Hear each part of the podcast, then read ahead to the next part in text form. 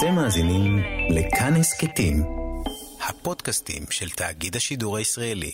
היי, כאן רז חסון, עורך התוכנית שלושה שיודעים. דודו נמצא בחופשה, ובינתיים ערכנו בשבילכם את מיטב השיחות בנושאים הכי מעניינים שעליהם דיברנו השנה. שלושה שיודעים. שלום לכם, אנחנו שלושה שיודעים בכאן תרבות, אני דודו ארז ואיתי באולפן דוקטור תום שיינברג, חוקר מוח מהמחלקה לנוירוביולוגיה בפקולטה למדעי החיים ומבית הספר סגול למדעי המוח שבאוניברסיטת תל אביב. שלום לך. טוב. ואנחנו נדבר איתך על שינוי התנהגות ועל מה שקורה במוח אה, האנושי בזמן שינוי התנהגות וגם על מנגנונים מוחיים שקשורים בקבלת החלטות. איך נראה המוח האנושי בזמן שהוא מקבל החלטה. מהו מדע בינתחומי ושלל עניינים שקשורים למוח אה, ולהתנהגות, נכון? אני משער שהמוח שלנו הוא זה שמנהג את הספינה הזו. העורך והמפיק שלנו הוא רז חסון, על הביצוע הטכנית ג'י ג'י אלון מקלר, תודה רבה ליגאל שפירא שמלווה אותנו. נזכיר לכם שאתם מוזמנים להאזין לשלושה שיודעים בכל זמן ובכל מקום באמצעות היישומון החינמי כאן אודי. אתם מוזמנים להוריד את היישומון החינמי בחנות האפליקציות, וכך תוכלו ליהנות מכל התכנים של כאן תרבות בכל זמן ובכל מקום. כל ההסכתים, כל המוזיקה, כל החדשות ועוד. דוקטור תום שיינברג, אתה עוסק במוח, אבל אתה היית כבר במוזיאון הטבע החדש, נכון? על שם שטיינהארט. זכיתי. כן. אני מדהים. מת להיות שם. נו, זה מרשים כמו מדהים, שזה נראה מדהים. מבחוץ? מדהים, מדהים, מדהים, מדהים, מדהים. מיליוני פריטים. טוב, אנחנו נדבר על זה אה, בהמשך. אה, אתה מבית הספר אה, סגול, שאנחנו נתקלים בו פה, פה ושם למדעי המוח שבאוניברסיטת תל אביב. בית ספר חדש יחסית? קיים כבר, לפי דעתי, כשש שנים. סגול על שם? סמי וטובה סגול, משפחת סגול, היקרה, שתורמת לנו. מהכיסאות, מהכיסאות מהכתר, הפלסטיק. מהכתר, כתר. בדיוק, מהכתר, מה- מהמפעל ביפו, כן. ותורמים גם לחקר, למדע וכולי. תורמים ואכפתיים, ובאים לאירועים, ושואלים אה, שאלות אה, מדעיות, סמי מסתובב ברחבי העולם, ופתאום יכול לשאול אותך שאלה, הייתי במעבדה בבוסטון ושמעתי, מה דעתך על זה? זאת אומרת, הוא גם שילם כסף, אבל רוצה תמורה בצורה של תשובות לשאלות לו- מדעיות. עניין אישי, אחד שיודע, ממש. אחד שיודע. טוב, בואו נדבר באמת על, ה... על קודם כל שינוי התנהגות ועל הקשר בין שינוי התנהגות למוח. אנחנו מבינים כמובן שיש קשר, כי זה, זה מה שמוביל אותנו, לא? אנחנו נמצאים במוח. אז קודם כל, אפשר די להגיד שהמוח שלנו זה אנחנו. עד כמה שזה פרובוקטיבי הוא יישמע והכל, אבל כן, זאת אומרת, כל דבר שיש, קורה אצלנו אה, בגוף, זה... או ב... כל דבר שאנחנו עושים זה המוח שלנו. וכל דבר שאנחנו עושים מוביל לפלסטיות מוחית ומשנה ומשפיע על המוח. כשאתה אומר פלסטיות מוחית, הכוונה, אתה רומז לכך שהמוח הוא איבר שמה שמסוגל להשתנות בקלות יחסית? זה איבר שמשתנה. זה איבר שמשתנה. אגב, מצחיק, לא חשבתי אף פעם פלסטיות פלסטיק, אבל כן, זה איבר שמשתנה. וכל דבר שאנחנו עושים, אז הוא משפיע על זה, והמוח שלנו אה, נוצרים בו תאים חדשים ונוצרים קשרים חדשים, ואנחנו רוצים אבל אה, כמובן להיות מסוגלים לשנות אותו לכיוון שאנחנו רוצים. האם אנחנו... עצם המוח עצמו, הוא אמור לרצות, זה מעין לופ כזה. אבל בסדר. אז אוקיי, אז כשאני מתנהג בצורה מסוימת, איך זה מתבטא במוח, ואז בואו נדבר באמת על שינוי ההתנהגות, ואיך אנחנו מקבעים בעצם שינוי בהתנהגות שלנו. אה, אז קודם כל, באמת בצורה שאנחנו, אה, כל דבר שאנחנו אה, אוכלים משפיע על הצורה שבה המוח שלנו גדל, מתפתח. אם יש לנו ילדים קטנים, אז זה כדאי מאוד שיאכלו טוב, וגם אנחנו בתור אנשים מבוגרים. ואז ההתנהגות שלנו, א- איזה מזון? אם כבר הזכרת את המזון, מה נכון לאכול כדי שנהיה חכמים? בשביל שנהיה חכמים או שנהיה בריאים? קודם כל צריך לאכול... בריאים וחכמים. אז אה, ברור שכמובן שירקות ופירות אה, זה הכי טוב שיש. זהו, חושב הפכנו שזה- לתוכנית לייפסטייל. זהו, שינינו בדיוק. זה- בדיוק, זה באמת תמיד שככה, שאני אומר, חוקר שינוי התנהגות, נותן הרצאות, מה מה לאכול? מה לאכול? אה, מתכונים, אה, אנא פנו לדוקטור תום שיינברג. אבל המוח שלנו, כן, הוא זקוק למזון, כמובן, מן הסתם, לא לאנרגיה, לא- ולא מעט. הוא זקוק למזון, הוא זקוק לשינה, הוא זקוק להרגלים טובים. הרי פה התראיינתי כבר נושא של אה, הרגלים, אז הוא זקוק שנעשה לו דברים טובים שעושים לו טוב, ובכלל כדאי שנהיה מאושרים, זה עושה למוח שלנו טוב. ובהיבט הזה, אז באמת ההתנהגות בצורה די פרדוקסלית, באמת, מה שאנחנו עושים, זה בסוף מה שייתקע במוח שלנו. אז אם אנחנו רוצים לשמר איזושהי התנהגות, אנחנו צריכים לעשות אותה שוב ושוב ושוב ושוב ושוב ולחזור עליה. רגע, רגע, אז כבר אה, אנחנו מקבלים פה טיפ במסגרת תוכנית הלייפסטייל שפתחנו. אם אני מבצע התנהגות, זאת אומרת, אם אני עושה משהו, המוח משתנה, ואם אני חוזר שוב ושוב על אותה התנהגות, משהו משתנה במוח? כמה פעמים צריך לחזור על ההתנהגות? או, אז במסגרת באמת תוכנית הלייב, תוכנית בוקר, נכון? תוכנית לייפסטייל, אז... אה, למרות שאנחנו גם בשידור חוזר בערב, אז תשמע גם קצת אה, עייף. אז כן. אם אה, תשמע, תש- תשאל דוקטור גוגל, אז אה, הוא יגיד לך שלוקח אה, לשנות התנהגות 21 יום. אין לי מושג מי המציא את זה, הוא כנראה עשה על זה מיליונים, לא אני.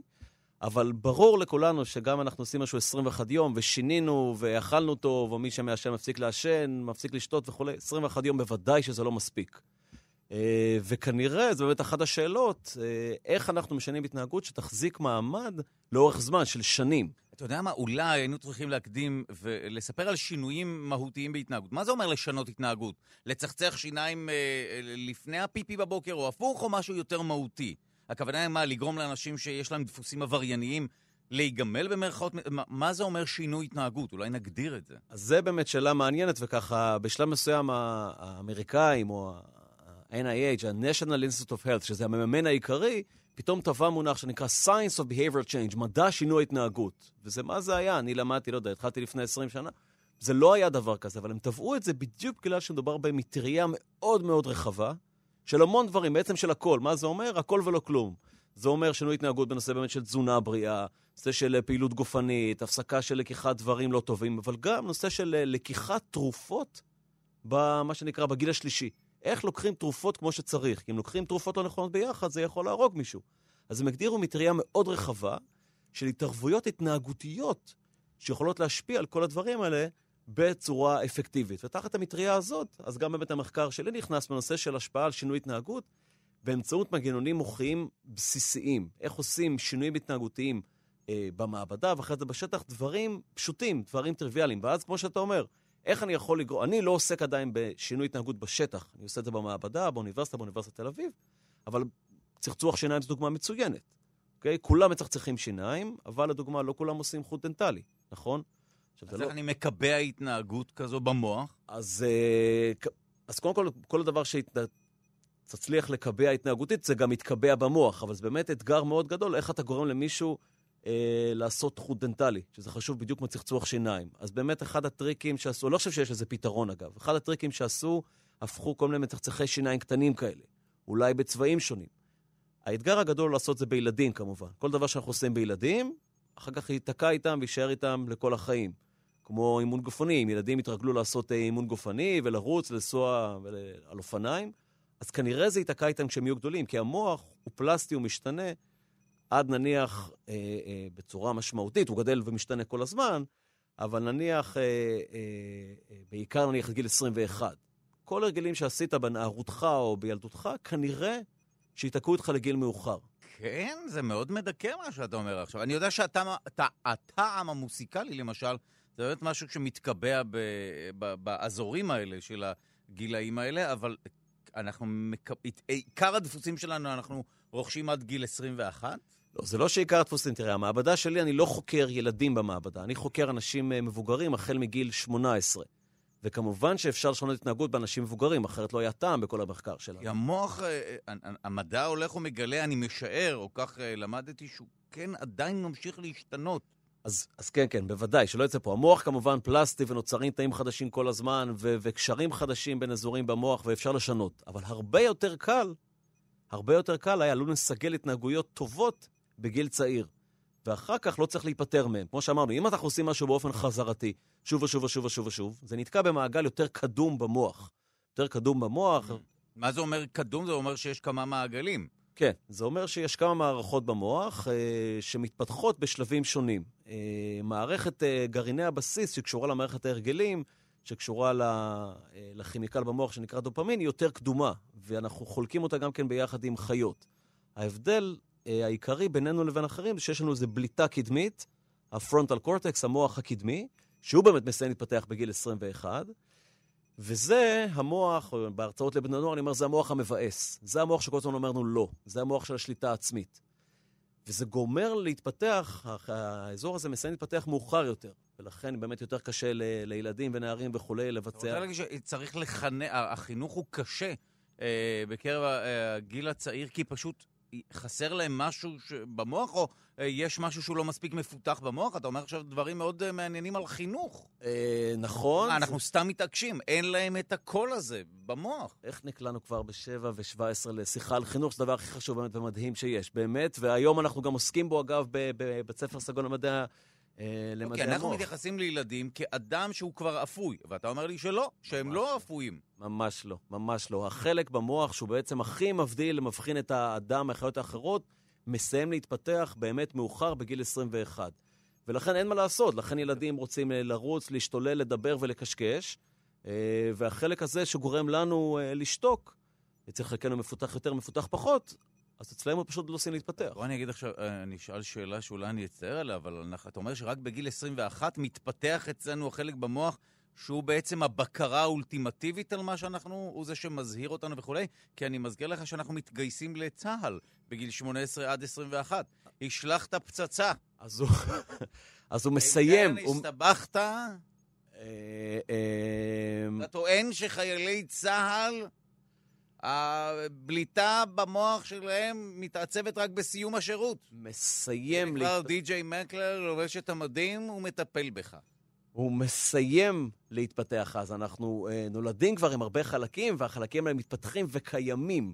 הוא מסיים להתפתח, וזה לא יפתיע אותך, ויש כאלה אפילו שיטענו, שיטענו שלא סתם מגייסים אנשים בגיל צעיר. בסדר לדוגמה, או הרבה מאוד דברים, נכון? כי השליט, האזור הזה של, אתה רואה, נפלתי בפח שלך.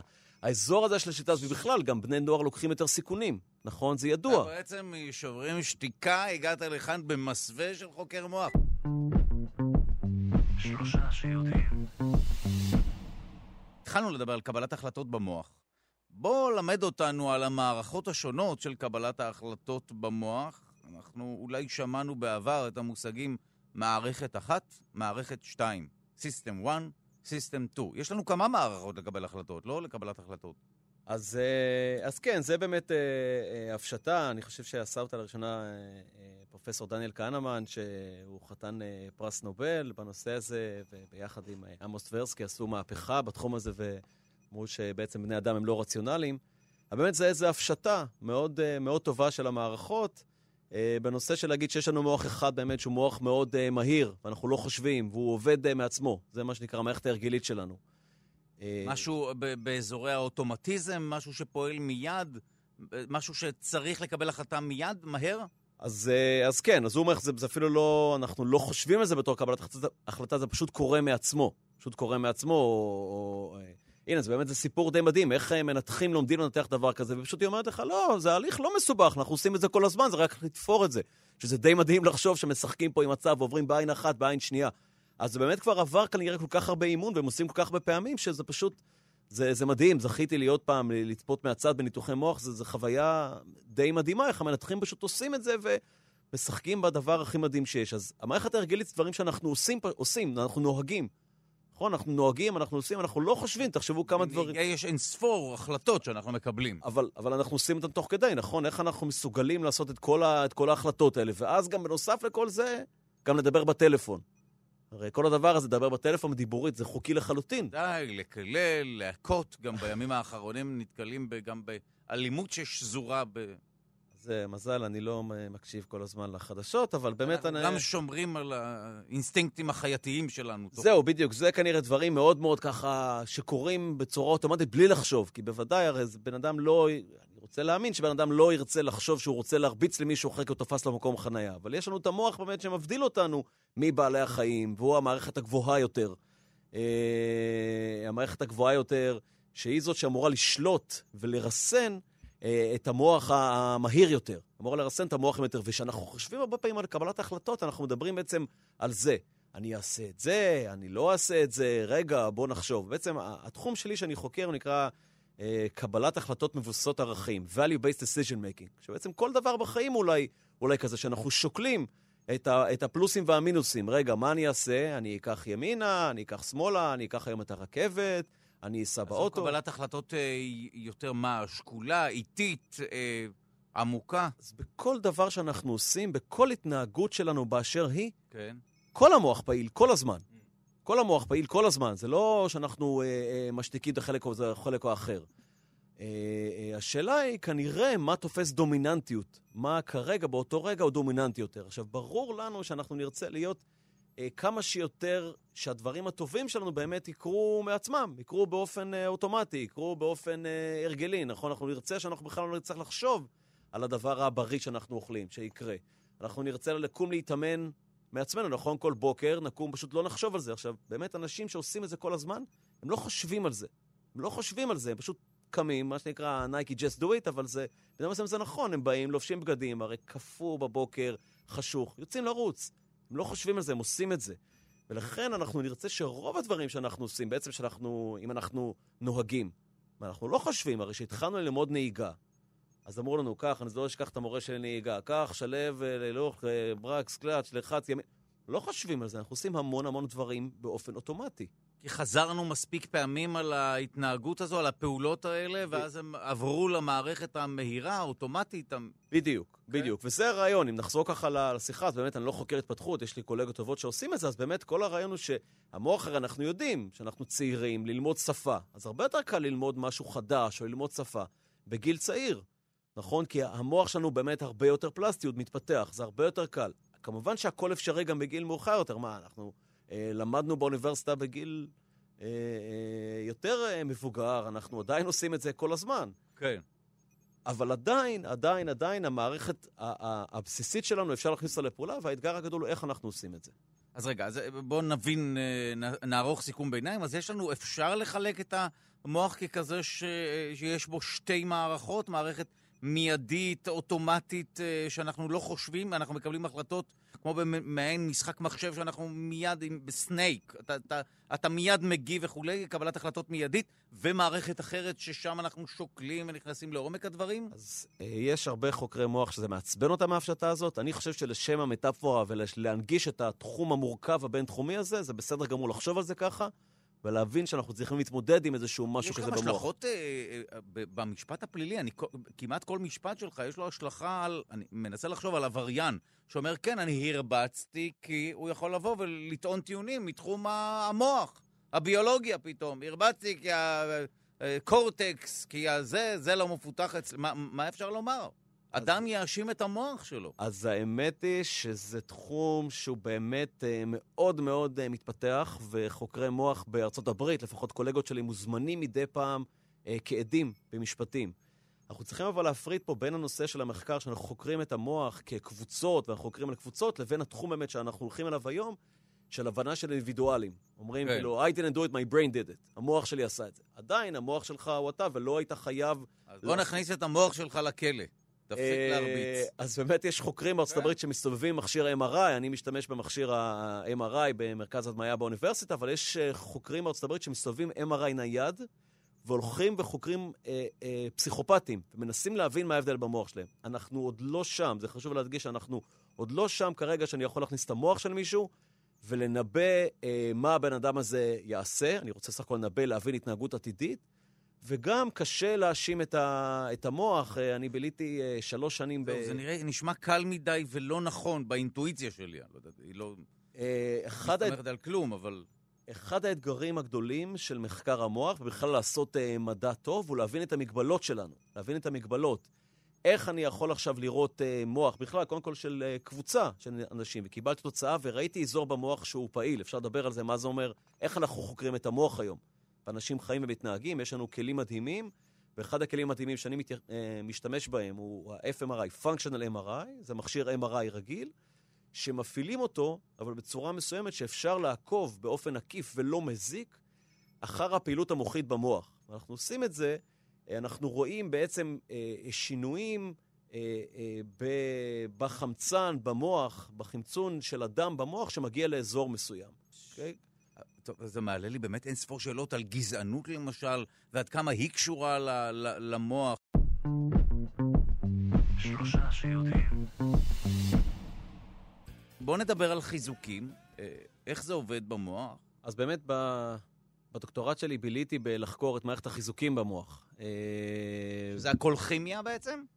Uh, הכל במוח הוא, הוא כימיה או זרמים חשמליים, אבל אני בתור חוקר, אני חוקר את, המערכת, את הבן אדם, וזה מה שאמרתי באמצעות ה-functional MRI, דימות תפקודית בתהודה מגנטית. שבעצם בשביל לחקור משהו מדעי, אנחנו צריכים לראות את תוך המוח, אנחנו צריכים לחקור בעיקר בעלי חיים. אין מה לעשות, חוקרים בעיקר בעלי חיים ולומדים הרבה מאוד מהם.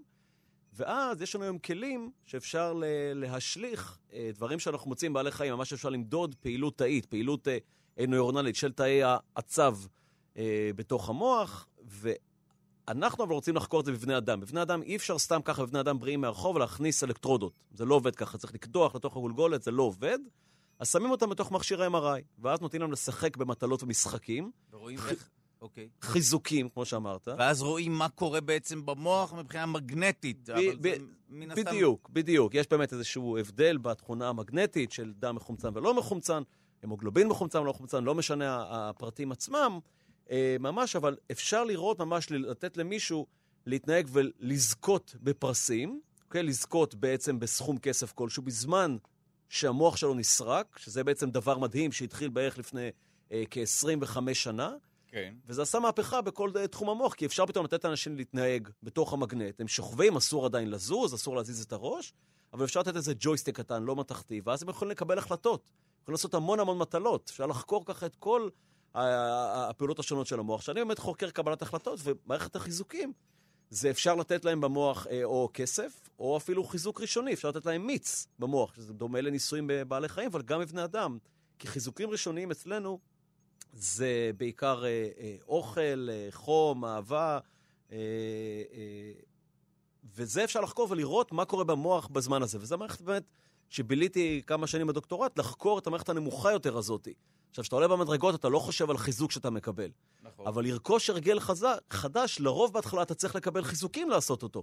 יכול לעשות אותו בצורה טובה. זה עוד משהו שמאפשר לנו לרכוש הרגל חז... אה, חדש, סליחה, וזה חיזוק. אז בדיוק, ללא ספק, okay. אוקיי. באמת, עיקר ההתנהגויות באמת שאנחנו רוכשים, כי אנחנו מקבלים חיזוק. באמת, אנחנו רוצים לשנות למישהו את ההתנהגות, אנחנו נותנים חיזוקים. מה הבעיה עם זה? הבעיה עם זה, של אחרי כמה זמן החיזוקים, אנחנו חייבים להפסיק לתת אותם. אי אפשר כל הזמן לתת למישהו עוד ועוד ועוד ועוד איזשהו אה, אה, חיזוק, וזה אמור להיתקע במערכת. וזה האתגר בשינוי התנהגות, ולמצוא את הדרך הנכונה במוח. על זה אנחנו עובדים במעבדה, למצוא... שהוא לא יפתח תלות בחיזוק, אלא ימשיך להתנהג ללא תלות בחיזוק? בדיוק, בדיוק. Okay. אוקיי. שאנחנו בעצם, יש נושא של אה, אה, עניין שאנחנו רוצים שמישהו כבר יעשה את זה אה, מעצמו. זאת אומרת, אפשר להגיד למישהו כל הכבוד, כל הכבוד, כל הכבוד, בסוף אתה רוצה כבר שזה יידבק. והאתגר הגדול שאנחנו מנסים לפתח במעבדה, זה שיטות חדשות איך עושים את זה. הבעיה האמיתית היא שגם הכוח הרצון שלנו, אם תחשוב על זה, הוא לא מחזיק מעמד לאורך זמן. אם אנשים מנסות לשנות, מנסים נכון. לשנות נכון. התנהגות, כמה זמן הם יכולים לאכול חסה ולא המבורגר? נמאס להם כבר בסוף לאכול את החסה. אולי לא כולם, אבל... אה, אה, אבל או... זה... אתה צודק שגם אחרי שנים זה לא בהכרח מתקבע. אז... זאת אומרת, קשה, קשה מאוד בסופו של דבר, או להתמיד בספורט, בענף ספורט וכולי, וואו. זה בדיוק באמת האתגר, והשאלה למה לאנשים מסוימים זה נתקע, אנשים לא נתקע, או איך מתגברים על הדבר ואיך יוצרים הרגל בלי חיזוקים חיצוניים ובלי הכוח רצון, בלי המערכת הזאת המבאסת או המערכת המאוד מאוד גבוהה הזאת, איך בסוף משנים התנהגות. וזה האתגר, ואנחנו מנסים במעבדה למצוא את זה כדי שנוכל להעביר את זה לעולם האמיתי. ופה אנחנו נזרים במוח, כי המוח הוא מערכת מאוד מאוד מאוד מורכבת, ובאמת צריך uh, צוותים מאוד גדולים או, או מידע מתחומים שונים. להבין, והמוח מהווה לנו איזושהי מגבלה על המערכת ולהבין, אוקיי, בוא נראה מה קרה במוח בזמן השינוי התנהגות המסוים, ואז אולי נוכל להבין איך אפשר להשליך ולהציע איזשהו מנגנון חדש. אנחנו יודעים הרבה מאוד על המוח, ככה אני צוחק כשאני נוסע עם מישהו, זה, אם אני לא יודע, לוקח מונית מאיפשהו בעיר, אה, אתה חוקר מוח? ואז אומר לי, תגיד, יודעים משהו בכלל על המוח? לא יודעים כלום. עכשיו, יודעים המון על המוח, באמת. כן, אתה... זה מקובל לומר את זה, באמת, בשיחות סלון. אה, חוקר, מנתח מוח, פותח, מאלתר. כן.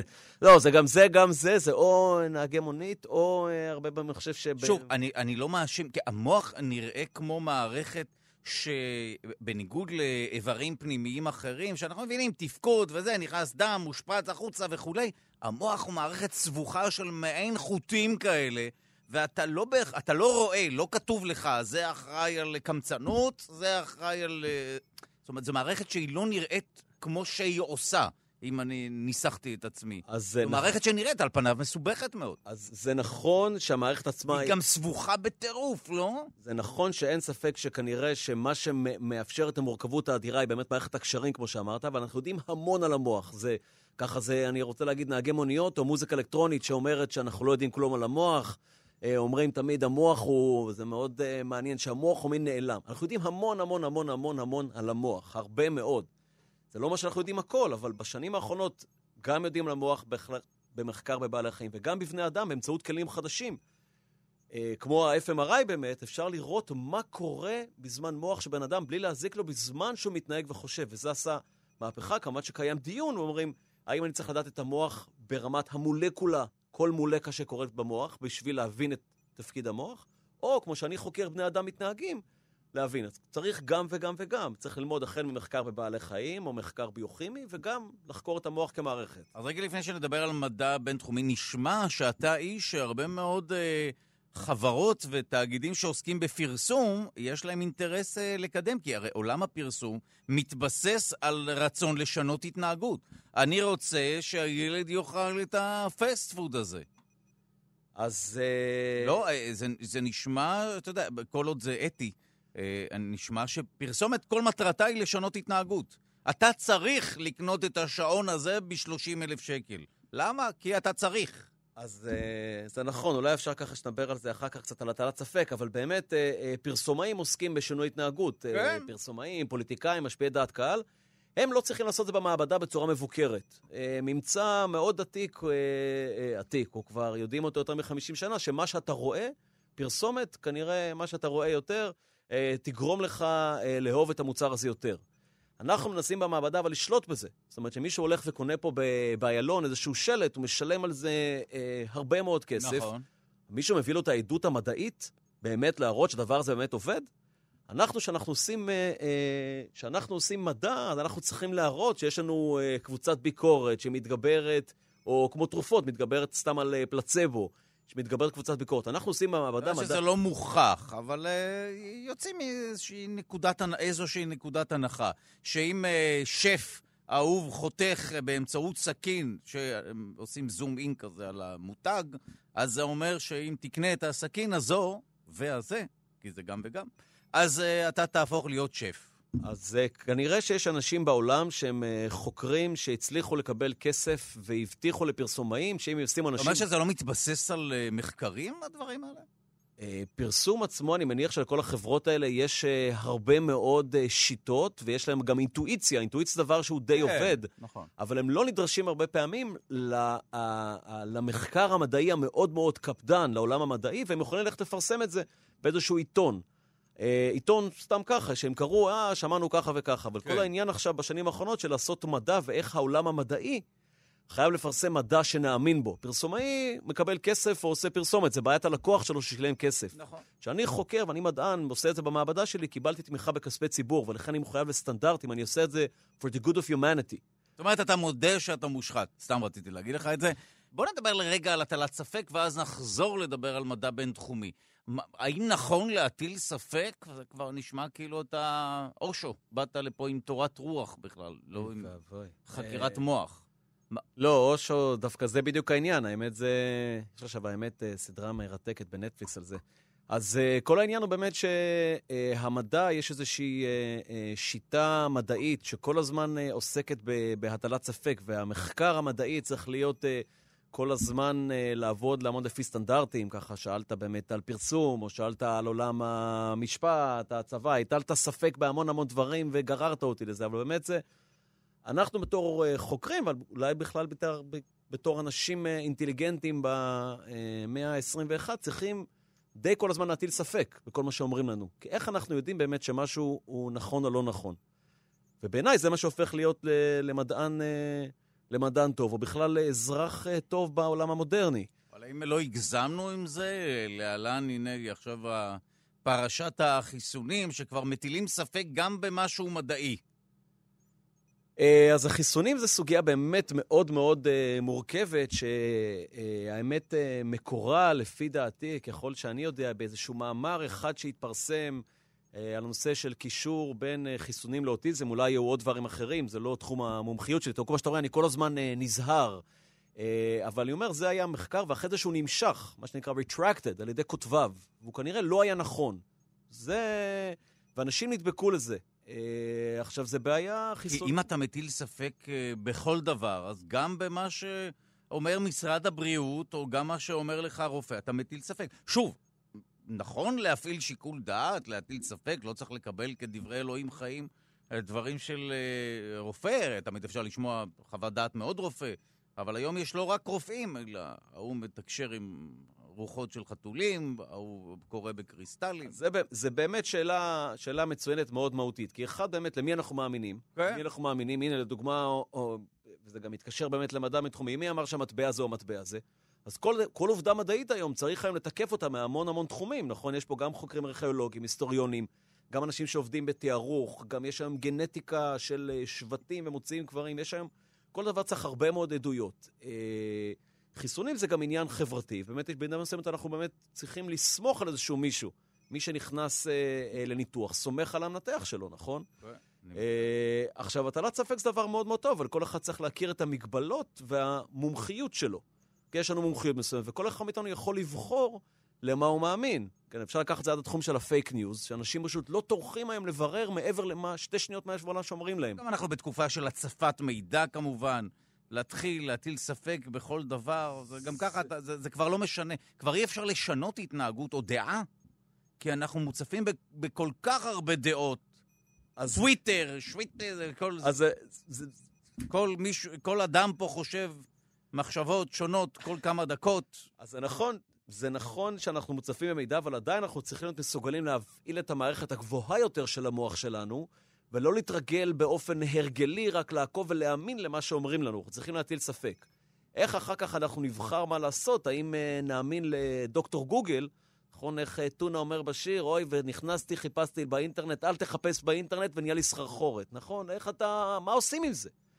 וכל אחד מאיתנו בוחר במה להאמין ולא. עכשיו, צריך להבחין פה אבל יותר בין דת שזה אמונה, לבין מדע, שזה שיטה. זה לא שאני מאמין במדע. זאת מדע הוא יותר פרוצדורות, אה, פחות, אה, לא צריך להאמין. במדע...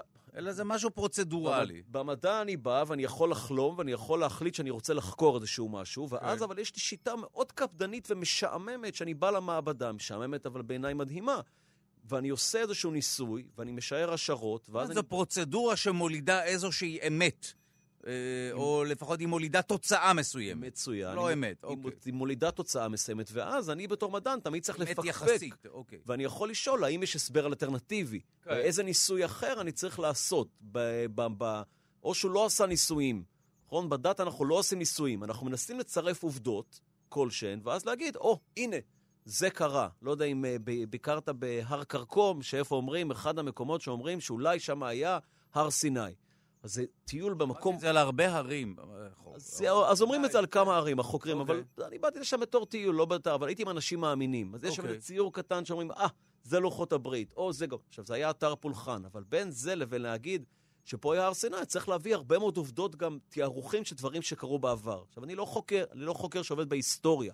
אני חוקר שעובד ומצ... לא, זה, זה גם אה, עניין של מיתוסים והחשיבות שלהם, והאם בכלל צריך אה, שתהיה אמת היסטורית מאחורי מיתוסים, כי יש משמעות למיתוסים גם ללא אמת היסטורית. זה לא בהכרח חשוב, אבל, אבל אתה צודק שמדעית חייבים לקבל הרבה הוכחות מהרבה כיוונים שונים. נכון, ואני באמת בתור חוקר בחרתי לעשות אה, מחקר אה, אמפירי, מחקר, מחקר ניסיונאי, שבו אני יכול לחקור קדימה, לשאול שאלה, ואז באמת לחקור קדימה, האם אני יכול לענות על השאלה הזאת. ואז באמת להריץ אה, ניסויים שונים ולקבל עדויות ודברים שונים, אבל גם זה, אפשר לדבר על זה שהמדע כרגע נמצא באיזושהי בחינה עצמית, גם בסוגי המדע. שלושה שיודעים. אנחנו uh, רוצים uh, להשלים את עניין המדע הבין-תחומי, או השילוב בין כמה תחומים במדע. שהוא עכשיו טרנד חדש שאתה מוביל, דוקטור תום שיינברג. לא, סתם, אני צוחק, אבל אתה, תספר לנו עליו. אז, אז, אז זהו, אז, אה, אז באמת זה יותר טוב, ככה, הכל מתקשר, באמת, הפרויקט הזה הוא מדהים, של ה, באמת המוזיאון הטבע, זה היה ממש חו"ל. אז אה, כיף לראות דבר כזה אצלנו באוניברסיטה. אה, אז מדע בינתחומי באמת זה, זה משהו מעניין, זה לא אה, אה, טרנד חדש, אבל זה טרנד היום בעולם שכל מדען צריך להתבסס אה, אה, ולהיות ממש ממש מומחה מאוד מאוד גדול בתחום שלו, ממש אה, ספץ ככה על השפיץ של, ה, של הצ'ופצ'יק. אבל אז אם אנחנו רוצים לפתור בעיות גדולות, אנחנו בעצם צריכים צוותים מאוד מאוד גדולים של אנשים. והיום במדע כמעט בכל uh, uh, uh, תחום וכל uh, מענק מחקר שמגישים, uh, לא מושחת, אנחנו מגישים למממנים של אה, אה, ממשלות שרוצות לממן את ה... לקדם את המדע למען האנושות, אז רוצים מדע בין-תחומי. והאמת, המוח באמת הוא מערכת מאוד מורכבת, הוא דוגמה מצוינת למערכת מורכבת שצריך לחקור אותה מהתחומים של ביולוגיה ופסיכולוגיה ומדעי המחשב והנדסה. ובהיבט הזה אני ממש מרגיש שהייתי, איך אומרים, fortunate, בר מזל, שיש בתל אביב, יש תוכנית מאוד מיוחדת שנקראת תוכנית הבין-תחומית, אם זה נקרא על שם, על שם לאוטמן, שלי אין תואר ראשון. כל שנה נותנים, נותנים בעיניי מתנה מדהימה ל-15 אנשים. כן. שעושים ישירות תואר שני, ויכולים להסתובב בכל רחבי הקמפוס ולקחת קורסים במה שהם רוצים, ורק לעשות תואר שני. אז אני עשיתי קורסים ב- באמת בפסיכולוגיה וביולוגיה, וגם פילוסופיה, וגם מדעי המחשב, ואז אפשר לתקוף בעיה ולגשר בין דברים. צחקת על הקשרים שלי, אז באמת, הנה, חשבתי על בר מוח, סתם, אבל... אה, אז באמת מאפשרים לגשר על המון המון דברים, ואז לפתור, אני מקווה, לפתור בעיות מורכבות בצורות יצירתיות, כי אנחנו מדברים פה, הכל בעצם קשור במדע. כשאתה בא בבוקר למעבדה, אז אתה מגיע לאולפן, אני מגיע למעבדה, באמת אה, רואה כל בוקר תיבת נוח, אה, ואז יושבים וחושבים על ניסוי, וצריך לחשוב בצורה יצירתית, איך אני חושב על ניסוי, ואז לעשות אותו בצורה מאוד קפדנית. ואז צריך להסיק את המסקנות, ואז צריך פתאום לפקפק במסקנות. אבל הרבה פעמים זה יוצא מאוד מאוד טוב אם אנחנו מצליחים לשאוב רעיונות מתחומים, מתחומים שונים ולהשתמש בכלים מתחומים שונים לפתור בעיות מורכבות. אז באמת התחום של שינוי התנהגות, שזה התחום שלי, אז כשקיבלנו מערכת המחקר בארצות הברית, אז יושבים בחדר אחד אה, מישהו שמתעסק בכלכלה והטלת מיסים על משקאות ממותקים, יושב חוקר מוח אה, בחולדות, אה, בבני אדם, יושב פסיכיאטר או מישהו שמטפל בשינוי התנהגות באמצעות מוזיקה. אז הכל באמת איכשהו קשור, באמת הכל קשור. כל אחד מביא את הפרספקטיבה שלו, את ה... כל אחד מביא את הפרספקטיבה שלו, ובסוף... צורת ה... החשיבה שלו? בדיוק, והמטרה, השאיפה בסוף היא כמובן להוציא תוצר, לא סתם לשבת וללהג, אה, סתם לחשוב על כל הדברים האלה, אה, אלא באמת אה, אה, איכשהו להביא איזשהו תוצר מדעי שיכול לפתור בעיה בעולם האמיתי. זה בעצם האתגר, האתגר האמיתי בעיניי היום של המחקר, הוא לפתור באמת בעיות של ה... אה, של החברה. מדע בינתחומי אה, נועד, אה, נועד לגשר ולקדם ולהביא לפריצות דרך מדעיות, תוך הטלת ספק כמובן. כמובן, הכל קשור. דוקטור תום שיינברג, חוקר מוח מהמחלקה לנוירוביולוגיה בפקולטה למדעי החיים ומבית הספר סגול למדעי המוח שבאוניברסיטת תל אביב, תודה לך. תודה רבה רבה. ותודה גם לרז חסון, העורך והמפיק שלנו, די.ג'יי אלון מקלר, שעמל, שהיה על הביצוע הטכני. שלושה שיודעים. שלום לכם, אנחנו שלושה שיודעים בכאן תרבות. שבוע חדש, אני דודו ארז, והיום נעסוק בשלל עניינים. אה, ראשית, בריחת המוחות. ישראלים רבים לומדים ב- בישראל ועוזבים את ישראל אה, לטובת חו"ל. הנתונים מדאיגים לפי הלשכה המרכזית, בלי סטטיסטיקה, יותר ויותר אקדמאים ישראלים חיים בחו"ל, והתופעה נמצאת במגמת עלייה. מדובר בכמעט 6% ממקבלי התארים האקדמיים בישראל משנת 80 ועד 2011, ובקרב בעלי תואר שלישי המצב חמור עוד יותר, 11% מהם חיים בחו"ל, ובעברית ללא מספרים, תופעת בריחת המוחות הולכת ומתפשטת. ולכן נמצאת איתי באולם פרופסור סיגל קפלן, חוקרת ומרצה לגיאוגרפיה התנהגותית במחלקה לגיאוגרפיה שבאוניברסיטה העברית בירושלים. איתה נדבר על בריחת מוחות, זרימת מוחות ואיך הרשתות החברתיות השפיעו על התופעה הזו. שלום לך. שלום, דודו, נעים להתארח אצלך. העורך שלנו רז חסון, המפיקה אליטל אמירן, על הביצוע הטכני די.ג'י אלון מקלר, תודה ליגאל שפירא שמלווה אותנו. אתם מוזמנים להאזין לשלושה שיודעים בכל זמן ובכל מקום באמצעות היישומון החינמי כאן אודי, מורידים אותו בחנות האפליקציות כאן עוד, וכך תוכלו ליהנות מכל התכנים של כאן תרבות בכל זמן ובכל מקום, כל ההסכתים, כל המוסיקה, כל החדשות ועוד המון עניינים, הרבה דברים, כוכבים בשמיים, בריטניה, אבל נתחיל מבריחת המוחות. אז נוריד הילוך. פרופסור סיגל קפלן, שלום לך. הנה, עכשיו שומעים אותך. שלום. זהו. אז קודם כל אנחנו מדברים על בריחת המוחות. מילדות אני שומע על, ה, אה, על המושג הזה ואת המושג הזה, ואנחנו מאוד פוחדים. אנחנו תמיד מרגישים סוג של כישלון לאומי כשמוח בורח. אז למה הכוונה כשאנחנו מדברים על בריחת מוחות? נכון. אז uh, בריחת המוחות היא בעצם uh, מושג שנתבע כבר בשנות ה-50. Uh, עם uh, מלחמת העולם השנייה, אז כמובן uh, יצאו מדענים מאירופה לארצות הברית. והבריחה הייתה כמובן גדולה, הגירה גדולה. רגע, מה קרה ואירופה באמת שם? התרוקנה זהו, אז- מהמוחות שלה. אז אילו אומרת, מדענים עברו לארה"ב? מעניין. בעיקר פיזיקאים, בעיקר מדענים ממדעי הטבע, מדעי החיים, מה שהיה מקובל אז, אבל בעיקרון אה, כולם, גם, אה, גם אנשי אומנות ואומנויות הבמה, בעצם כל הבוהמיה ועובדי הידע, המדענים, כל המעמד היצירתי בעצם אה, עבר מאירופה לארצות הברית. אז, אז בואי באמת ניישר קו בכל מה שקשור למושג. מה הוא, בריחת מוחות, הכוונה היא גם לאדם שכותב תסריטים, או רק כן. לפיזיקאי כן. או גיאוגרף? גם לאדם שכותב תסריטים, גם לאדם אה, שרוקד או צייר, פסל, רקדן, מוזיקאי, כל, אה, כל אדם שלמעשה מה את הידע אומרת שרקדן הוא משתמש המשאב. במוח, את אומרת. כן. אוקיי, כל לא, אדם. שהידע הוא המשאב שלו, וכדאי אה, לדעת שהאוכלוסיית הבוהמיאנים ואוכלוסיית המדענים ועובדי הידע הם שתי אוכלוסיות שקשורות קשר הדוק אחת לשנייה. לא מדובר באויבים? מרים? חלילה, חברים טובים. חברים טובים, ולכן מבחינת כדאי כבדהו לעודד... וחשדהו. לא, לא, לא, מבחינת אה, אהוב אותו.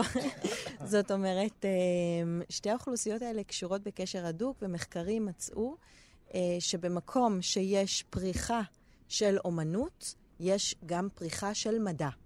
די, את יודעת, כן. המורה שלי לפיזיקה תמיד היה אומר לי, הוא היה מתייחס לפיזיקה כדבר האמיתי, ואומנות, זה, הוא היה קורא לזה בלבלה.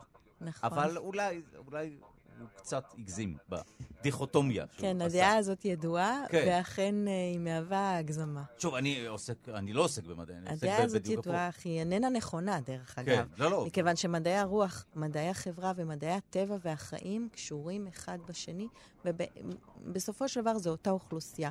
והמדענים ועובדי, למשל, המדענים ועובדי ההייטק נמשכים גם למקומות שהם היסטורית, יש בהם אוכלוסיית אומנים. מעניין, למשל הח- תל אביב, תל אביב לא ה- התחילה כעיר ידע, אלא... החיבור מעניין מאוד, כן, כן, תמשיכי. תל אביב התחילה כעיר גנים, אבל כל אוכלוסיית הבוהמיה של שנות ה-30 וה-40 התרכזה בתל אביב, והנה היום היא חוד החנית של תעשיית הידע אצלנו בארץ. תזרוק כמה אומנים בכפר, ואז אה, יצמחו שם מדענים גם.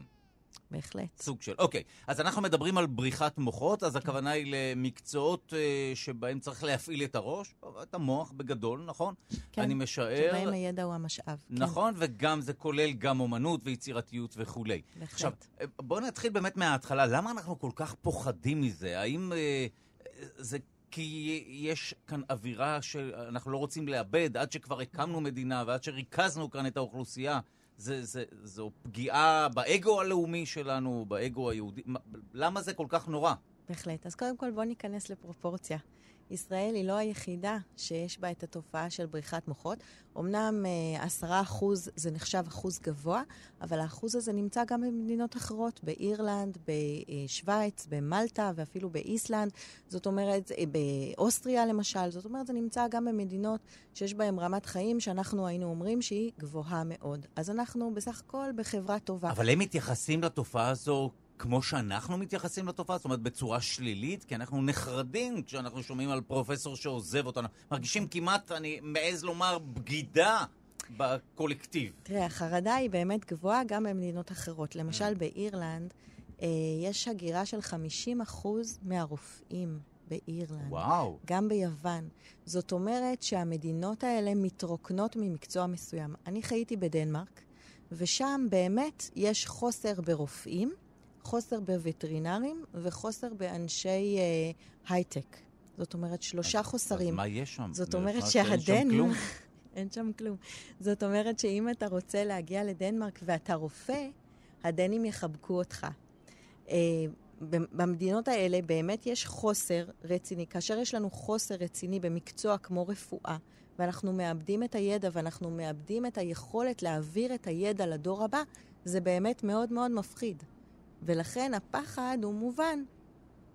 אוקיי, טוב, אה, אה, באמת אנחנו פוחדים במשנה תוקף, אבל בכל, התופעה הזו היא מטלטלת אותנו. נכון. אבל, והיא אכן במספרים אה, משמעותיים? זאת אומרת, זה משהו שאי אפשר להתעלם ממנו? כן, עשרה אחוז זה מספרים באמת זה הרבה. מאוד משמעותיים, אבל חשוב uh, להבין שהתופעה הזאת, uh, לא צריך רק לפחד ממנה. זאת אומרת, בעצם uh, אנחנו צריכים uh, להיכנס לפרופורציות ופחות לפחד, מכיוון שהתופעה הזאת, בעצם היום אנחנו לא מדברים על בריחת מוחות, אלא על זרימת מוחות. לא בריחה אלא זרימה, נשמע כן. כמו כיבוס של המלך, אבל הם עדיין בורחים, לא? הם לא בורחים, אה, זאת אומרת, לא במהירות. הם לא בורחים למעשה, אף אחד לא בורח. הם עוברים ממקום למקום, ובמעבר הזה יש זרימה, יש מוביליות, זה טוב, מוביליות חברתית, מוביליות גיאוגרפית זה דבר טוב, מכיוון שזה מעודד מעבר ידע ממקום למקום, ולמידה הדדית בין אזורים גיאוגרפיים. אז, זאת אומרת, ברמה העולמית זה כן טוב, התופעה היא חיובית. ברמה אה- העולמית זה טוב, וגם ברמה המקומית זה טוב. כן? מכיוון שיש אנשים שעוברים ממקום אחד למקום אחר, ויש אנשים שחוזרים לאותו מקום, וגם יש אנשים אחרים שמגיעים לאותו מקום. זאת אומרת, זה שיש דינמיות וזרימה זה רק מפרה. אז רגע לפני שנעסוק ברשתות החברתיות ובעוד עניינים שעשויים להשפיע על התופעה הזו, מי עוזב את אה, ישראל ולמה? כי זו השאלה, מה כסף שם בחוץ? כי שם מרוויחים יותר? לא, מי ולמה? נכון, זו שאלה טובה. אה, קודם כל, מי שעוזב זה מי שיכול. מי שיכול, מי שיש לו אפשרות. הטובים עוזבים. הטובים עוזבים? אוי ואבוי. משפט נוראי. כן. מה זה אומר? מי שיש לו אפשרות. נעשו מחקרים... למה? אבל אין אנשים שרוצים להישאר כאן כי הם רוצים להישאר כאן? בהחלט, בהחלט. קודם כל נעשו מחקרים, והראו שמי שעוזב הם אלה שהתקבלו לאוניברסיטאות המובילות, אלה שיש להם ציונים גבוהים וגם אלה שיכולים. הם גם, יש להם תפוקה מאוד מאוד גבוהה בארצות שאליהם הם מגיעים. למשל, 24% מהפטנטים בארצות הברית הם אה, על ידי אה, זרים. זאת אומרת, די. מהגרים, כן. זאת אומרת, המהגרים הם אלה שבאמת מביאים איתם ידע. אה, החדשות הטובות הם שאלה שחוזרים הם גם הטובים ביותר. זאת אומרת, התפוקה של אלה שחזרו גבוהה אפילו מהתפוקה של אלה שהיגרו. וזה החדשות הטובות. טוב, מעניין. כן. אוקיי, ומה שמניע את בריחת או זרימת המוחות היא בדרך כלל כסף, או לא רק? לא. מה שמניע את בריחת המוחות זה בדרך כלל אפשרויות עבודה. מה שקורה הוא שעובדי הידע, או אנשים שידע הוא המשאב שלהם, הם אנשים שמונעים על ידי מוטיבציה פנימית, ולאו דווקא על ידי כסף. ת- תציע להם משכורת גבוהה במקום אחר, הם לא בהכרח יעברו. זאת אומרת, הם מונעים על ידי התחושת שליחות שהם רואים בקריירה שלהם, הם מונעים על ידי זאת אורח אומרת, החיים אם שלהם. התפקיד הוא משמעותי יותר ברמה המהותית ולא רק מבחינת הכסף, אז הם אה, יעברו לשם. בהחלט, אם לחו"ל. התפקיד הוא משמעותי יותר, או אם קורים אירועים שגורמים להם לחשוב שהם לא רצויים כאן. זאת וואו. אומרת, אם למשל יש איזשהו, אם בן אדם מאבד את עבודתו, או בן אדם לא מצליח למצוא עבודה, אז uh, הוא ישקול להגר בהחלט, אם הוא יקבל תשובה שלילית כאן, הוא ילך למקום אחר מפני שהוא יכול. זה אנשים שכל העולם פתוח בפניהם ויש להם אפשרויות. אנחנו נוהגים לחשוב על האנשים האלה כאנשים שהם ניידים, קוראים להם nomads, זאת אומרת ני, ניידי ידע, כן? no מלשון ידע. אה, אבל הם לא כל כך מובילים, זאת אומרת, הם דווקא ירצו להישאר במקום שבו נולדו. יש אה, אה, כוח מאוד מאוד מרשים למקום המוצא, לזיכרונות ילדות. אנחנו רוצים להישאר במקום שבו נולדנו, אבל אם קורים אירועים שגורמים לנו תחושה שאין לנו מקום, אנחנו נעזוב. לכן צריך הרבה מאוד כדי שעובד הידע יעזוב. שלושה שיודעים. מי בורח הכי הרבה? פיזיקאים? אנשי הייטק? אה, תראה, תהליך שאין אין דבר כזה תהליך של בריחה, זאת אומרת, זה באמת תהליך של מעבר. ותהליך של מעבר הוא תהליך... אה, אבל הרוב- מעבר מכאן החוצה זו בריחה. מעבר מכאן החוצה זה מעבר. ותהליך של מעבר הוא בעצם תהליך מאוד מאוד ארוך, שיש לו הרבה גורמים. המחקר שלי, גם בגרמניה וגם בישראל, מראה שחייבים להתקיים הרבה מאוד תנאים כדי שבן אדם אכן יחליט מעניין. לקום ולעזוב. אז מה הם התנאים האלה באמת? אז קודם כל, הבן, אותו אדם חייב להיות מוכוון קריירה. מוכוון קריירה הוא יכול להיות או קרייריסט או יזם. הדבר השני אה, שצריך להתקיים זה הנורמות החברתיות. חייבות להיות איזה שהן נורמות או איזושהי תפיסה שבמקום אחר יותר טוב מאשר במקום שאותו בן אדם נמצא. והתפיסה הזאת יכולה להיות או תפיסה של המשפחה או החברים, או אה, הקהילה בכללותה חושבת שבמקום אחר יותר טוב מבאותו מקום שבו אותו אדם נמצא. מעניין שגם כאן זה. גורם איזה- מאוד מאוד חזק. זה מאוד מעניין, כי, כי אנחנו פה יודעים שיש מקומות שטכנית אולי יותר טוב שם, אבל לא טוב כמו בישראל לנו. נכון, זאת נכון, אומרת, זו, זו, על, על כך גדלנו, על התובנה הזו. נכון. אבל, אה, והתובנה הזאת משאירה אותנו כאן. כן. למעשה. היא משאירה אותנו כאן, וזו תובנה מאוד מאוד חשובה. אה, צריכים גם, אה, אנחנו צריכים להתגבר על כל מיני קשיים אה, של הגירה וקשיים צפויים של הגירה.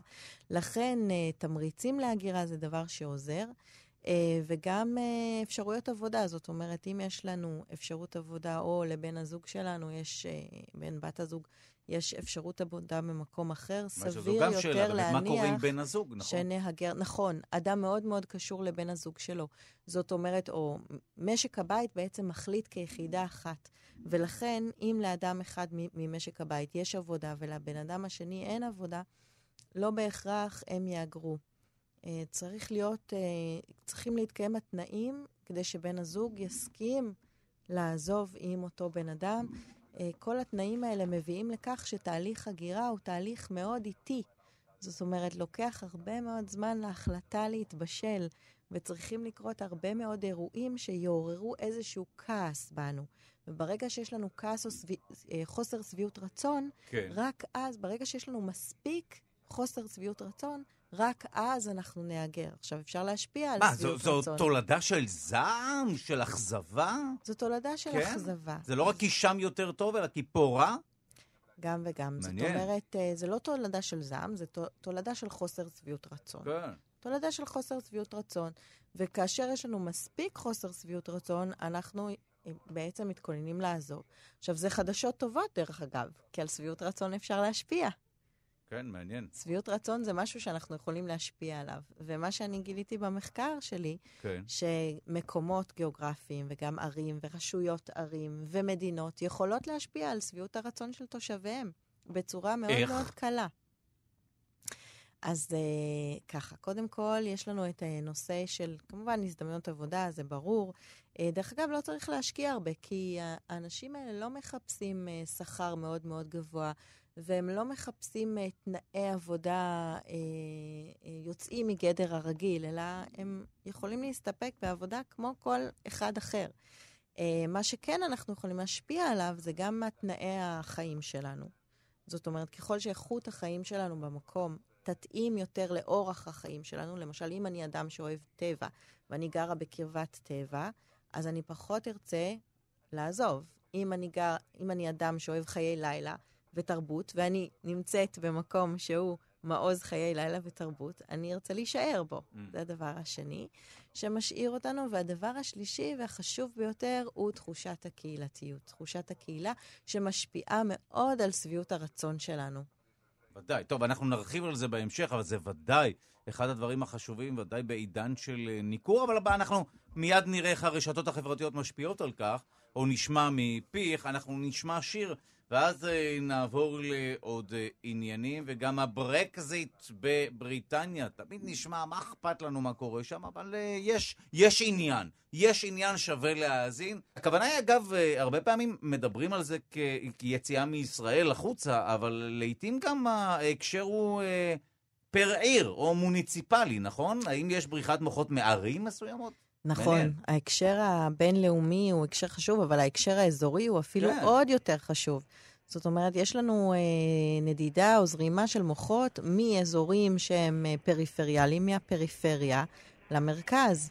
וזה עוד יותר חמור מאשר הנדידה הבינלאומית, כי נדידה בינלאומית היא יחסית קשה, ומעבר בין ערים באותה מדינה היא קלה. ולכן אה, אותם אזורים שמהם עוברים עובדי הידע, למשל אה, באר שבע, אה, אם יש שם סטודנטים שלומדים, כן. ואחר כך הם עוברים לעיר אחרת, כמו תל אביב, או כמו חיפה, או כמו כל עיר אחרת, הרי שבאר שבע מאבדת את כוח האדם שלה. עכשיו, ברגע שעיר פריפריאלית מאבדת את כוח האדם, שהוא חוד החנית, שהוא הידע, בעצם היא מאבדת את היתרון התחרותי שלה גם כלפי המדינה וגם כלפי העולם, כי היום אזורים מתחרים גם ברמה העולמית, אבל גם ברמה הגלובלית, כמו בדיוק בכדורגל. וואו. ויש מה לעשות? זאת אומרת, יש... אנחנו יודעים שזו תופעה שמוכרת לנו שצעירים רבים משלל ערים בסופו של דבר אה, שוכרים דירה, ברוב המקרים זה בתל אביב, דרום תל אביב וכולי, מתחילים את חייהם שם, ואז אולי חוזרים, כי יש להם ילד וכולי. אבל אה, יש מה לעשות עם בריחת המוחות? ודאי שאנחנו לא רוצים שרק באזור תל אביב, חיפה וירושלים יהיו, כפי שאנחנו, עובדי מוחות עובדי ידע. ודאי שאנחנו רוצים שהעובדים האלה יהיו מפוזרים בכל הארץ, אבל יש דרך להשאיר אותם? בערים השונות? אה, בהחלט, צריך אה, בהחלט למשוך אותם אה, ולהשאיר את כוח האדם המקומי. זאת אומרת, המחקרים שלי מראים שקודם כל האנשים שנולדו במקום, יש זיקה מאוד מאוד חזקה למקום, והם הבסיס האמיתי של הידע באותו מקום, וזה יכול להתחיל מילדות. בנוסף, אנשים שעברו מרצונם לעיר, למשל למטרות לימודים, הם נשארים בעיר כמה וכמה שנים, גם להם יש פוטנציאל רב להישאר, ואותם צריך אה, לנסות להשאיר. זאת אומרת, ברגע שמישהו כבר עבר למקום מסוים, צריך לנסות להשאיר אותו, ויש הרבה מאוד זהו, דרכים. אז איך עושים את זה? למעשה, ערים משקיעות הרבה מאוד מאמצים בהשארת התושבים שלהם. אז כמובן, אחד זה הזדמנויות עבודה, אבל האם לבנות אה, פארק מדע אה, זה התשובה? התשובה היא לא. זאת אומרת, העידן של פארקי המדע הענקיים באמצע המדבר בעצם הסתיים, ואנחנו מדברים היום על שילוב תעשיית הידע בתוך המרקם העירוני, גם בתוך uh, מתחמי עבודה, כמו למשל WeWork, מתחמי עבודה משותפים, uh, וגם uh, בצורה של חברות ובתוך המרקם העירוני. מה שחשוב לזכור זה ששני דברים משאירים אותנו בעיר.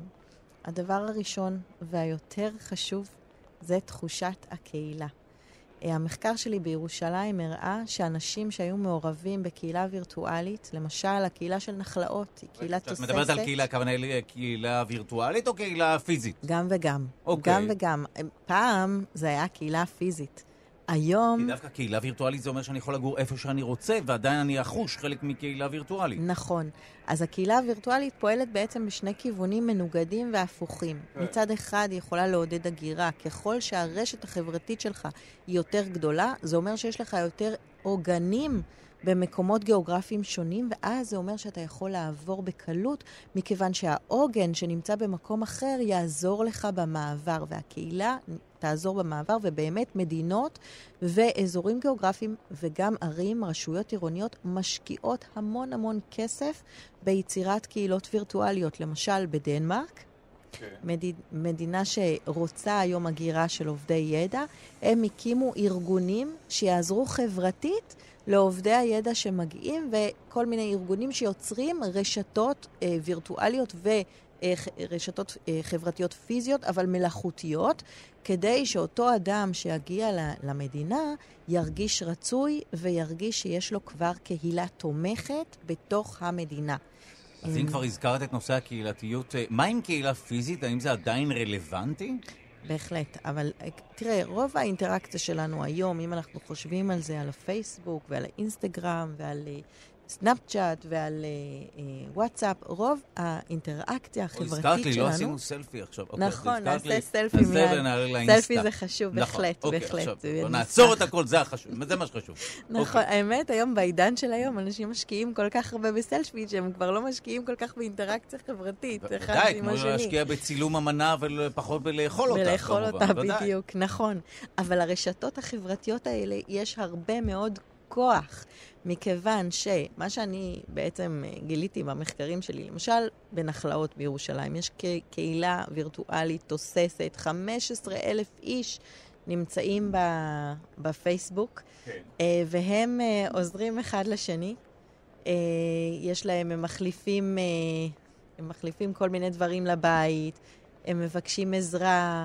הם אה, משוחחים על פקחים שבאים אה, לתפוס אותם על חנייה, הם משוחחים על מה שקורה בשכונה, הם מזמינים אחד את השני לארוחות ערב, וככה מהקשר הווירטואלי נוצר גם קשר פיזי, משום שעזרה הדדית היא דבר שהוא מאוד חשוב, הוא יוצר אמון, ואם אנחנו נחשוב על זה, בעצם בכל בית משותף היום יש קבוצת וואטסאפ של השכנים.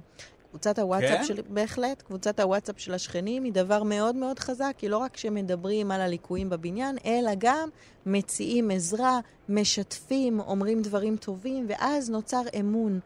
והאמון הזה והקהילתיות הזאת, האמון הזה בעצם מייצר תחושת שייכות עירונית שהיא מאוד מאוד מאוד חשובה בעידן היום של הניכור. כי אם פעם אנחנו היינו באמת מוכנים לסבול את הניכור והאנונימיות של העיר הגדולה, נכון. היום אנחנו כבר לא מוכנים לגור ככה, ובעצם אנשים מחפשים בתוך העיר את תחושת השבטיות, את תחושת הקהילה ואת אז אנחנו רוצים הכפר לגור הקטן. בעיר ולהרגיש ב- ככפר? נכון, אנחנו רוצים לגור די. בעיר ולהגיש בכפר. עכשיו, אפשר לעשות את זה על בסיס אורח חיים, למשל קהילת רקדני הסלסה היא קהילה שהיא בעצם כפר בתוך קהילות- העיר. מהקהילות המפחידות ביותר, הפרובוקטיביות. מכירים, כולם מכירים את כולם, וזו תחושה מאוד נעימה, והיום אפשר לעשות את זה גם ברמה השכונתית, ודרך אגב, יש ערים כמו העיר תל אביב, שמשקיעות המון בתחושת הקהיליות, הקהילה והקהילתיות של התושבים שלהם. דיגיטל זה אחד האמצעים לעודד תחושת קהילתיות. בעיר יוגה על הגג בעיריית תל אביב, זה שוב עוד אה, אמצעי לעודד את תחושת הקהילית, הקהילה בעיר, ולהפוך את תל אביב בעצם הגג? מעיר אנשים גדולה יוגה ב- לכפר קטן. מה היתרון לעשות יוגה בגג? נורא כיף. כי זה גג? כי אין זה- סכנה של נפילה ממקומות גבוהים. אני לא יודעת, אבל- לסנן. לא, אבל זה, שזה יוזמה של עיריית תל אביב, זאת אומרת, נכון, אה, כן. היא יוזמת כל מיני אירועים שמביאה אנשים, שמביאים אנשים להיות ביחד.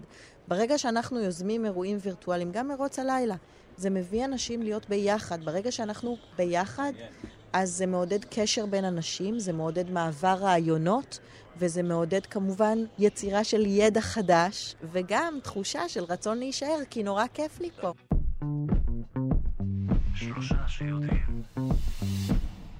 רגע לפני שבאמת נדבר על ההשפעה של הרשתות החברתיות על נושא הגירת המוחות, או בריחת, או עזיבת, או הלוך ושוב של המוחות, אז זה נשמע שזה לא מאוד נורא בעינייך, כל התופעה הזו.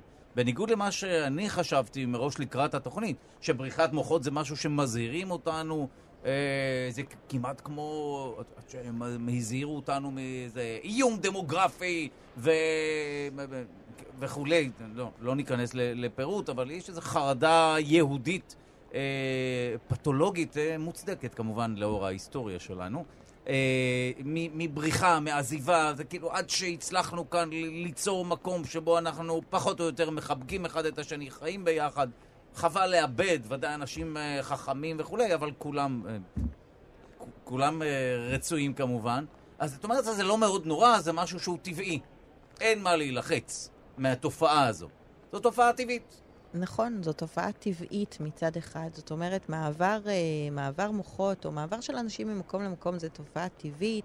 היא תופעה שיש לה הרבה השפעות חיוביות. למשל, מי שנסע, הוא גם חוזר. יש הרבה מאוד מחקרים שאומרים שמי שנסע וחוזר, גם התפוקה שלו יותר גבוהה, גם התפוקה של האנשים שעובדים איתו אה, יותר גבוהה. זאת אומרת, הוא מחזיר ידע למקום, הוא מחזיר גישות, הוא מביא איתו גישה חדשה, הוא מביא איתו טכנולוגיות חדשות, הוא יוצר פטנטים, והוא מביא איתו רוח חדשה למקום, וזה מעודד כמובן ידע.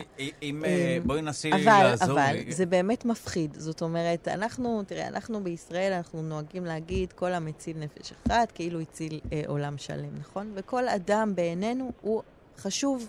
הוא מאוד ודאי. מאוד חשוב. כל אחד שאנחנו בעצם מאבדים הוא חשוב. השאלה היא, איך אנחנו מעודדים אנשים גם לנסוע וגם לחזור. אם יש אנחנו פעולות נשכיל... יזומות להשיב מוחות לישראל? מעניין. בהחלט. אם אנחנו נשכיל, זה לא רק בישראל, זה בכל העולם. אם אנחנו נשכיל להשיב אלינו את אותם אנשים שנדדו למקומות אחרים, הרי שרק הרווחנו. הרי מה קרה? ובזה אנחנו צריכים לרכז את המאמצים. זאת אומרת, אין שום בעיה שאנשים ייסעו למקומות אחרים, ילמדו דברים חדשים ויביאו ישוב, אותם כן. בחזרה למקום. הסכנה היא כאשר הם נוסעים לבלי שוב. אז זהו, שדי.ג'יי מקלר, אני אגלה לך, הוא מתכוון לעזוב את ישראל, זו בריחת מוחות, לטובת אה, אה, ביצוע טכני בחו"ל. איך תשכנעי אותו, אה, כמובן, אה, לשוב, אה, או לא לבצע את תוכניתו הזדונית לנטוש אותנו? אז כמובן שאפשר אה, לתת אה, תמריצים לחזרה, אבל התמריץ הכי טוב... או לא לעזוב כמובן, אבל איך, כן? כן, אה, יש הרבה תמריצים, זאת אומרת, אה, אפשר לתת תמריצים. איך של- נשאיר אותו כאן? אני חושבת שהגעגועים יחזירו אותו. זאת אומרת, הוא ימות אה, מבפנים שם בחו"ל? לא, אני חושבת שהוא מאוד ייהנה. אני חושבת שהוא ייהנה וישמח, ותהיה לו בוודאי חוויה מד- מדליקה. ובאיזשהו שלב הגעגועים הביתה יחזירו אותו. השאלה היא, האם אנחנו נהיה מוכנים לקראתו כאשר הוא יחזור? וזאת השאלה. התשובה היא, וה- אה, לא נהיה מוכנים. והתשובה, והתשובה זה, כדי להיות מוכנים, אנחנו צריכים באמת לחשוב מה חשוב לאותם אנשים שנסעו וחוזרים. ואחד הדברים שחשובים מאוד זה תחושת קהילה. הדבר השני שמאוד מאוד חשוב זה איכות חיים. כולנו רוצים להתפרנס בכבוד, כולנו רוצים שתהיה לנו עבודה קבועה, כולנו רוצים uh, לגור במקום נעים, נג, אה, לגור במקום עם סובלנות, לגור עם מקום, במקום עם מגוון חברתי, לגור במקום ירוק. זאת אומרת, ככל שאנחנו נפתח את ישראל כמקום בר קיימא שנעים לגור בו, אנשים ירצו לחזור. Uh, ככל שאנחנו נפחית את הלחץ, מעניין, אוקיי. ואנחנו נגדיל את הרוגע בעצם, ואת האיזון, למשל, אם אנחנו נגדיל את האיזון בין בית ועבודה, כן, בין החיים האישיים לעבודה, אנחנו נשקיע באורח החיים שלנו. יש עוד חיים אישיים? אנחנו- זה לא כבר משהו ש... נכון, אנחנו קצת איבדנו אה, את זה. ככל ודאי. שנשקיע באורח חיים בריא יותר, אנשים אישיים יחזרו. אם אתה לא עובד ב- 20 שעות ביממה, נכון. אז אתה לא חלק מהמרוץ. נכון, וזה אחד הדברים שגם אה, אה, דוחפים אנשים החוצה. זאת מעניין. אומרת, ככל שאנחנו דווקא נקטין את הלחץ ונחבק את אלה שחוזרים, אה, זה הכי חשוב. זאת אומרת, מי שכבר החליט לחזור, אנחנו צריכים לחבק אותו, אם על ידי עבודה ואם על ידי אה, יצירת תקנים חדשים, גם למדענים וגם לאנשי אה, מדעי הרוח וגם לאנשי מדעי החברה. אם אנחנו נשכיל ליצור להם הזדמנויות בארץ, הם יחזרו מעצמם, כי הגעגועים מחזירים אותנו, והקשר למקום שבו נולדנו, אין דבר יותר חזק מזה. טוב, אצלנו אנחנו יודעים... וכמובן, אוקיי. וכמובן, הקשר האישי. זאת אומרת, אם אה, אנחנו באים לאדם שנמצא בחו"ל ואנחנו אומרים לו, בוא, תחזור. אם מישהו שמכיר אותו אומר לו את זה, הוא יחזור. הוא יחזור הרבה יותר מאשר אם יהיה לו תמריצים ממשלתיים של שכר מאוד גבוה ואיזה שהם תנאים אה, בלתי יאומנו שכביכול מציעים. אנחנו חושבים שלהחזיר מוחות זה דבר מאוד מאוד אה, יקר או מאוד מאוד קשה. אבל לא, את אומרת לא. שהטיעון הכלכלי, הוא לא עומד בראש הטיעון- סדר העדיפויות. בדיוק. הטיעון מעניין. הכלכלי לא עומד בראש סדר העדיפויות של האנשים האלה. כמובן, הם רוצים לחיות בכבוד. למשל, עידוד של דיור בר-השגה. דיור בר-השגה בישראל היום הוא חשוב לא רק לשכבות החלשות, הוא חשוב גם לעובדי הידע. גם הם רוצים לקנות דירה. יש מחקרים שמראים כן. שההשקעה העיקרית של עובדי ידע כאשר הם חוזרים, זה בקניית דירה. זאת אומרת, הם חוסכים בחוץ לארץ, כן, אה. ומחזירים את הכסף הביתה כדי לקנות דירה, כדי שתהיה לחו"ל, להם חוסכים כסף, בינתיים תחושת הדירות פה שייכות. עולות בטירוף, ואז. הם לא מדביקים אם את הפער. אנחנו למשל נמתן את עליית מחירי הנדל"ן וניצור דיור בר השגה, זה יעזור לא רק לכולם פה, אלא לגמרי. יעזור גם להחזיר אנשים.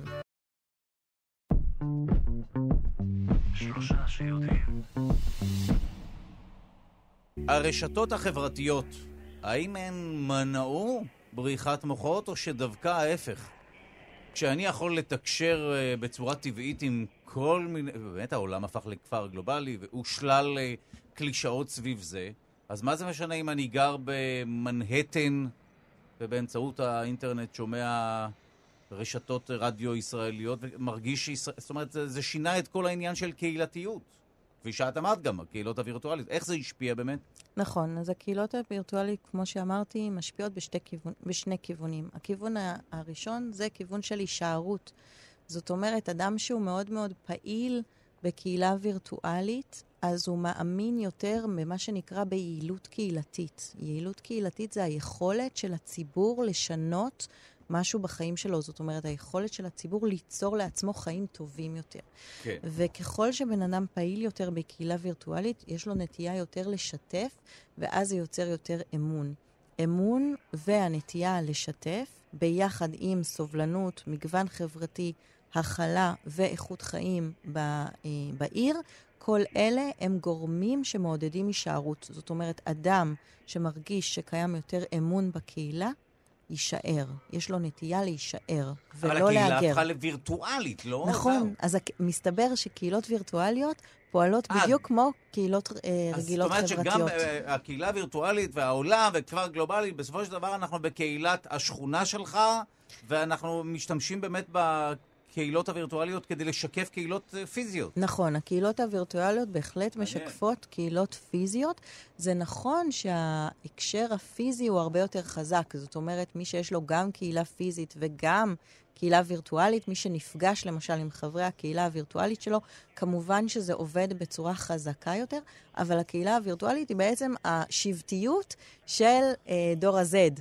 או המילניאלס, כן? זה השבטיות שלנו אה, בעידן אה, של המאה ה-21, אה, עתידני. זאת אומרת, גם כאשר אה, נגור על כוכב הלכת שמקיף את אה, ברנרד, גם אז תהיה לנו אה, קהילה וירטואלית. אופטימית, ארבע אה, שנות אור. זה... בדיוק, במרחק ארבע שנות אור. הנושא הוא שגם הקהילה הווירטואלית כמובן אה, גם יוצרת לנו תחושה שאנחנו בעצם יכולים לגור בכל מקום. נכון. נכון, וזאת ה... זה הכיוון השני. זאת אומרת, מי שיש לו קהילה חובקת עולם, יש לו יותר סיכוי להגר, מכיוון שיש לו עוגנים במדינות שהוא יכול אה, להגיע אליהם. זאת אומרת, מי שיש לו חברים אה, סינים, או חברים דנים, או חברים אמריקאים או אוסטרלים, לצורך העניין, בק- בקהילה הווירטואלית שלו, הרי שהוא יודע שאם הוא יגיע לאותה מדינה, חברי הקהילה יתגייסו למענו. ולכן אה, יש לו יותר נטייה להגר. עכשיו, האם זה שונה מהגירה של כל אה, עובדים אחרים? התשובה היא לא. האם זה שונה מהגירה היסטורית? זאת אומרת, האם מעניין. במאה ה-18, כשאדם היגר למטרת עבודה, הוא גם משתמש ברשת החברתית שלו. כשהמדענים אה, היהודים היגרו לפני מלחמת העולם השנייה, זאת אומרת, אלה שעוד ברחו לפני, הם גם השתמשו ברשת החברתית שלהם. זאת אומרת, אנשים משתמשים תמיד, תמיד הם השתמשו ברשת החברתית שלהם. תמיד זה גם מנוף להגירה וגם מנוף להצלחה בארץ היעד. זאת אומרת, ככל שיש לך קהילה תומכת בארץ היעד, למשל במקומות שיש בהם קהילת ישראלים גדולה, הסיכוי של ישראלי להצליח גבוה יותר. כי יש לו את הקהילה מהבית שהיא תומכת, ובעצם כל העניין, אפילו החומוס שאתה יכול לקנות במכולת, ואתה יכול אה, לשמוע ynet. או אה, לשמוע את כאן, תרבות, כן, כן. כמעט בארצות סילקנו. אותך מהאולפן בבושה. לא, חלילה, חלילה. זאת אומרת, את כל חלילה. ערוצי הוואי... לא, את כל ערוצי המדיה. זה שאתה יכול לשמוע את ערוצי המדיה במדינת נכון. היעד, ולקבל כל הזמן אה, חדשות ממדינת המוצא, אז אתה מרגיש מחובר, אפילו שאתה לא שם. כן. ואת החיבור הזה אנחנו גם יכולים לנצל לטובתנו בסך הכל, כי אנשים שמחוברים זה אנשים שתורמים.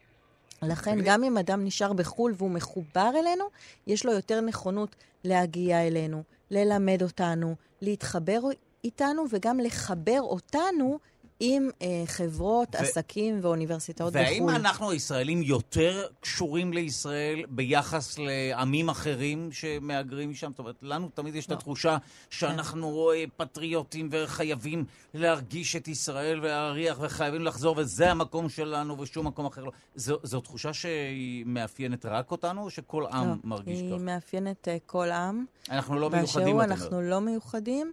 אה, זה מאפיין, אה, דרך אגב, גם איטלקים. אה, אם אנחנו מסתכלים לא, על... איטלקים זה אנחנו, זה קרוב אלינו. איטלקים, ספרדים, כל הקהילות, נכון, קהילות שהן ים תיכוניות, הן קהילות שהן אה, יותר, אה, יש להן לכידות חברתית גבוהה יותר. כן, מעניין. קהילות שיש בהן לכידות חברתית גבוהה יותר, למשל בנגלדש, למשל הודו, למשל אה, הקהילות הים תיכוניות, באמת התחושה שלהם היא של, אה, התחושה של הגעגועים לבית היא באמת יותר גבוהה מאשר בקהילות שמעודדות אה, אינדיבידואליות. למשל, קהילות סקנדינביה, אז אדם סקנדינבי שמהגר, אה, הוא פחות יצטרך את הקהילה שלו אה, במדינת היעד, ועדיין הוא יחפש אותה. Mm. אה, ככל שהלכידות החברתית שלנו גבוהה יותר במדינת המוצא, אנחנו, יש לנו קשר חזק יותר למדינת המוצא, וזה החדשות הטובות, כי גם כשאנחנו נהגר, אנחנו תמיד תמיד נתגעגע הביתה.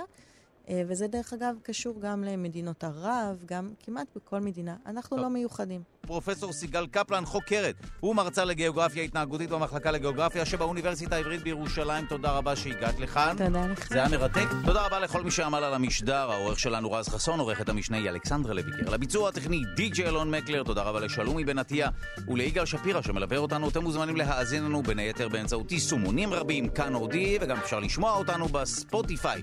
להתראות. thank you